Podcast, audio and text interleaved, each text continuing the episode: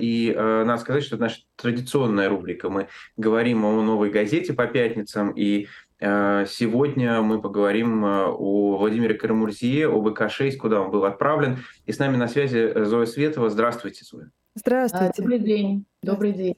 Зоя, а вы начинаете материал с того, что это печально известная ИК-6.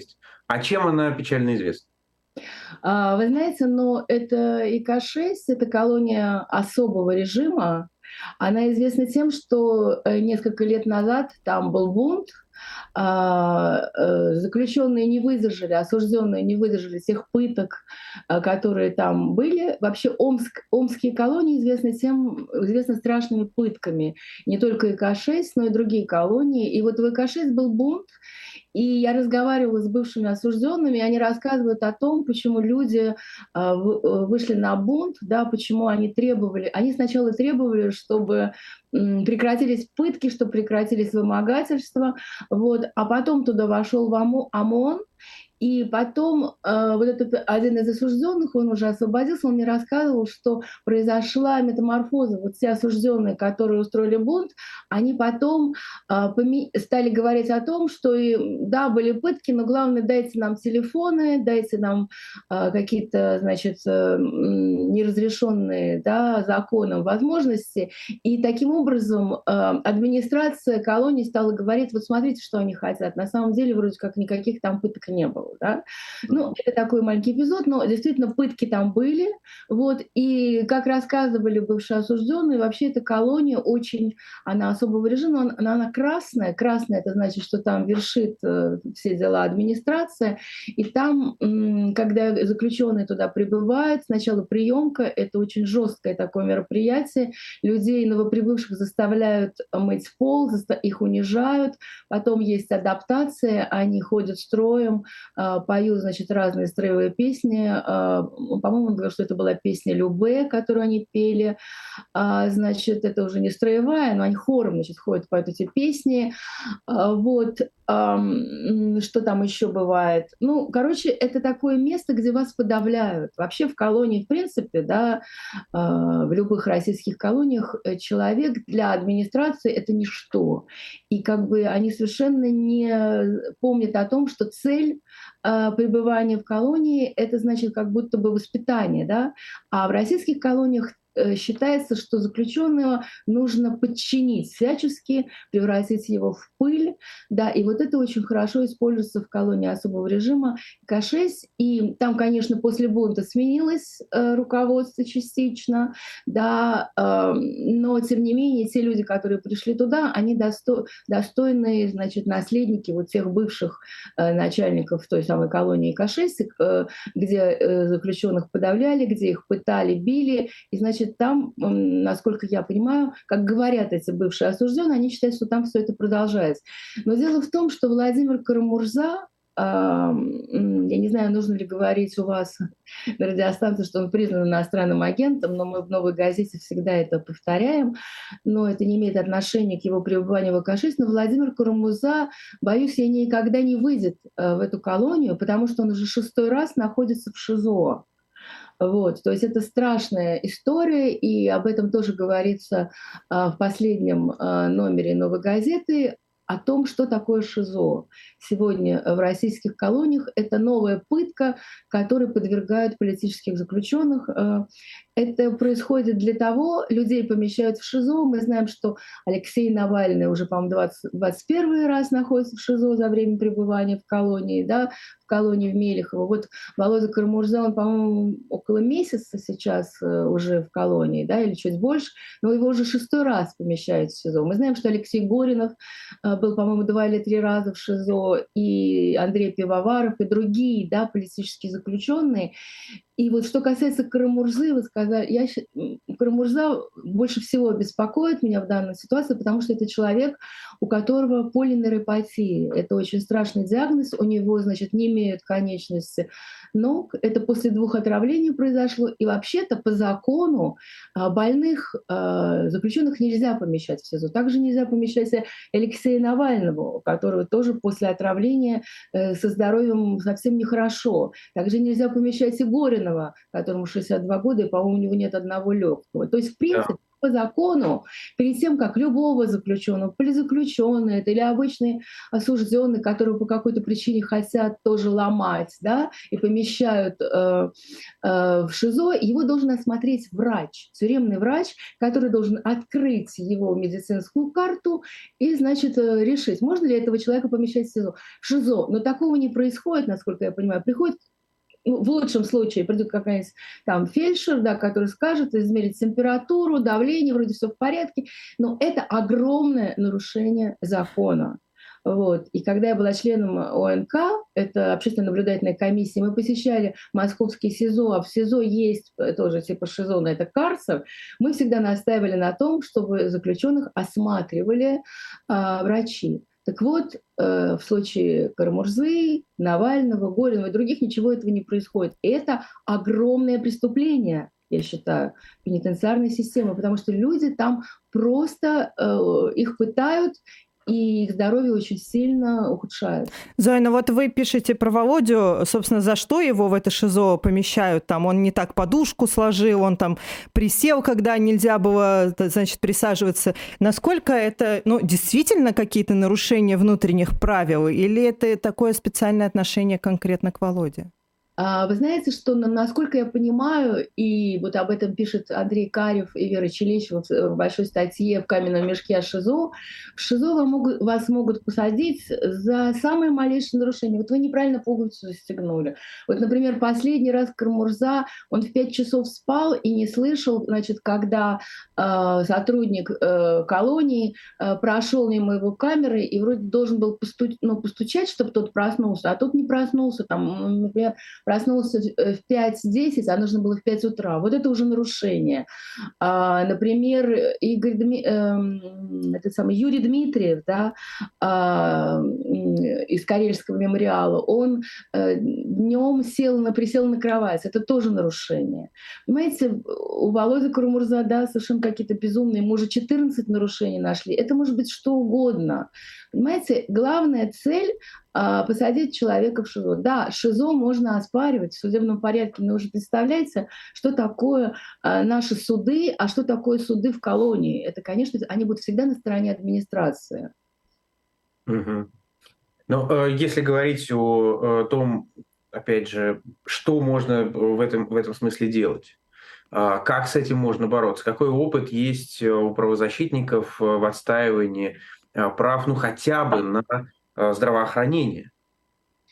А у правозащитников сейчас нет никак, а какой есть опыт, но правозащитники, они что могут сделать в колонии? Они ничего сейчас не могут сделать, потому что вот эти общественно-наблюдательные комиссии, их, они существуют на бумаге, да, но на самом деле люди, которые сейчас посещают заключенных, это, как правило, люди близкие по духу а, к администрации колонии и э, к пенитенциарной системе. Значит, они не будут ничего делать. Могут делать адвокаты. Опять же, адвокаты могут оспаривать помещение в ШИЗО. Вы понимаете, что такое суд? Значит, нужно, э, чтобы были свидетели. Вот, например, тот же Володя Кармурза скажет, вот меня посадили в это ШИЗО из-за того, что я не услышал, что нужно, что уже подъем. Вот, это как бы, ну, не, не сильное нарушение. А придет сотрудник колонии и скажет, да, вот он не услышал, это нарушение. Это будет слово против слова, понимаете? Или там, вот я не застегнул пуговицу, ну, ну я не успела ее застегнуть, да? А они скажут, нет, вот он не застегнул, он злостный нарушитель. И Крымурзе сказали, ты в колонию не выйдешь ты будешь все время сидеть в ШИЗО, потому что, скорее всего, им поступило такое указание от кураторов дела Владимира Кармурзы, что он оттуда не должен выходить. То есть он может сидеть там ну, чуть ли не весь срок, понимаете? Это же все уже было в истории России. Мы помним э, советских диссидентов, которые также сидели в ШИЗО. Вот, например, самый яркий пример — это Натан Чаранский, который был осужден э, за шпионаж, по-моему, ну тогда это была 64-я статья. И вот он в своей книге «Не убоюсь зла» он пишет, что он в ШИЗО просидел 4 400 дней из, по-моему, 11 лет, которые он провел, а, значит, в лагере. А вот Навальный уже 200, 201 или сколько там, 200 дней, или больше 200 дней. Просто. То есть, понимаете, эта практика уже существует. Вот. И как это можно оспаривать? Нужно оспаривать суды, да, судами. Но мы знаем, что вот, например, адвокаты Навального, они постоянно э, судились с колонией, сам Навальный судился с колонией, и, конечно, всегда э, выигрывала колония. Да? Наверное, в истории э, российской пенитенциарной системы были случаи, когда кто-то выигрывал, но я не слышала наверное, ну, может быть, один случай там из миллиона, да, когда вдруг кому-то удавалось это выиграть, но, скорее всего, нет. Поэтому сделать с этим ничего нельзя. Нужно об этом, адвокаты только могут об этом э, говорить, пытаться оспорить э, по медицинской части, вот это все. Но я не знаю, международное давление теперь, оно ни к чему не приводит. Да? На, на России уже все равно что будут там говорить на Западе и так далее, и так далее. Что можно сделать, это только писать письма этим людям, и в ШИЗО э, им письма в какой-то момент э, им отдают письма и они могут писать. То они есть могут... через письмо, например, можно написать Владимиру Карамурзе? Да, ему можно написать, но вот я написала ему, ему уже три недели назад, он не ответил, потому что в ШИЗО вам дают ручку и бумагу только на полтора часа. И вы представляете, сколько писем ему приходит. Он, конечно, первым делом отвечает своей жене, своим адвокатам или своей бабушке, которая ему пишет, которой 90 лет, кстати. Спасибо большое, Зоя, что, что вышли. Давайте еще расскажем, что э, новую газету можно прочитать на сайте новой газеты. Э, в PDF можно прочитать э, под ссылкой к, в описании к, к этому эфиру. И на сайте Эхо мы тоже И всегда... поддерживайте новую газету, которая находится в России, потому что им сейчас как никогда сложно.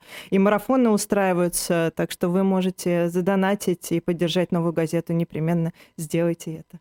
Да. да, я еще хочу сказать, а, я вчера была на суде по делу Жени Берковича, Светы. О. Да, пару минут у нас есть еще, если да, вы нам да. расскажете, да. За... Это будет прекрасно. Да. Я, к сожалению, не успела еще написать репортаж, вот сейчас буду писать, потому что суд закончился буквально где-то в 8 часов вечера, он должен был начаться в час, он начался в 5 часов вечера. Это особое издевательство, когда суд начинается на 4 часа позже, чем он должен. Вот. И я вам хочу сказать, что я даже не знаю, как писать об этом репортаж. Невозможно писать репортаж, потому что это какое-то, это тоже пытка для Жени и для Светы Петричук. А где они находятся все эти четыре часа в машине, в автозаке рядом с судом? Они или находятся в конвойном помещении ага. суда да, это такие тоже маленькие очень камеры. Вот, но дело в том, что а, э, суд продлил э, меру пресечения, арест еще до 10 января 2024 года. А Женя Беркович говорила о том, что ее двое приемных дочерей, они больше не могут жить без мамы. Вот, у них очень большие проблемы со здоровьем, психологические и психиатрические проблемы. И они мечтали встретить Новый год со своей мамой, потому что для приемных детей Новый год это такой очень страшная история, да, когда они в детских домах этот Новый год встречают, а они хотят с ней, они, они, у них есть этот опыт, понимаете, когда вот вроде бы праздник, все такое, фейерверк, и потом все это заканчивается, и они мечтали встретить Новый год Жень. И Женя говорила судье, она говорила, я вас очень прошу, ваша честь, пожалуйста, отпустите меня к детям, они больше без меня не могут. Но ваша честь, конечно, не, не отпустила, и самое ужасное, что следствие а, требовало еще оставить Петру Матвейчук и Беркович а, а, в СИЗО, якобы потому что это дело какой-то безумной сложности. Нужно еще закончить экспертизу, нужно еще допросить двух людей. И совершенно непонятно, почему девочки эти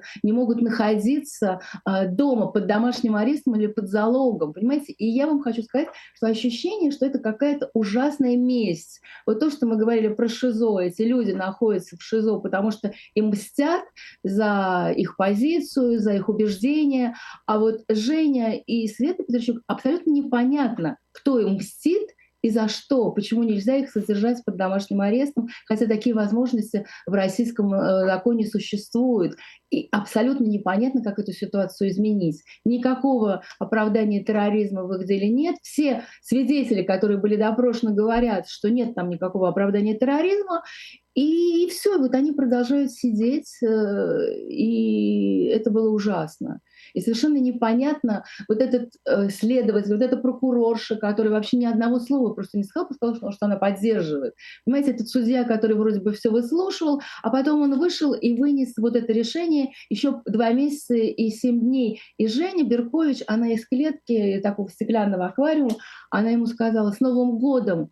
Судья, да, и с Новым годом э, потому что для нее это ужасная драма была, и там была мама ее тоже в суде, и, в общем, ну, на наших глазах просто, опять же, происходит вот такое преступление, потому что мы не знаем, опять же, что эти дочери ее, что, что с ними произойдет еще за эти два, два месяца и семь дней. Прям абсолютно такая бессмысленная жестокость.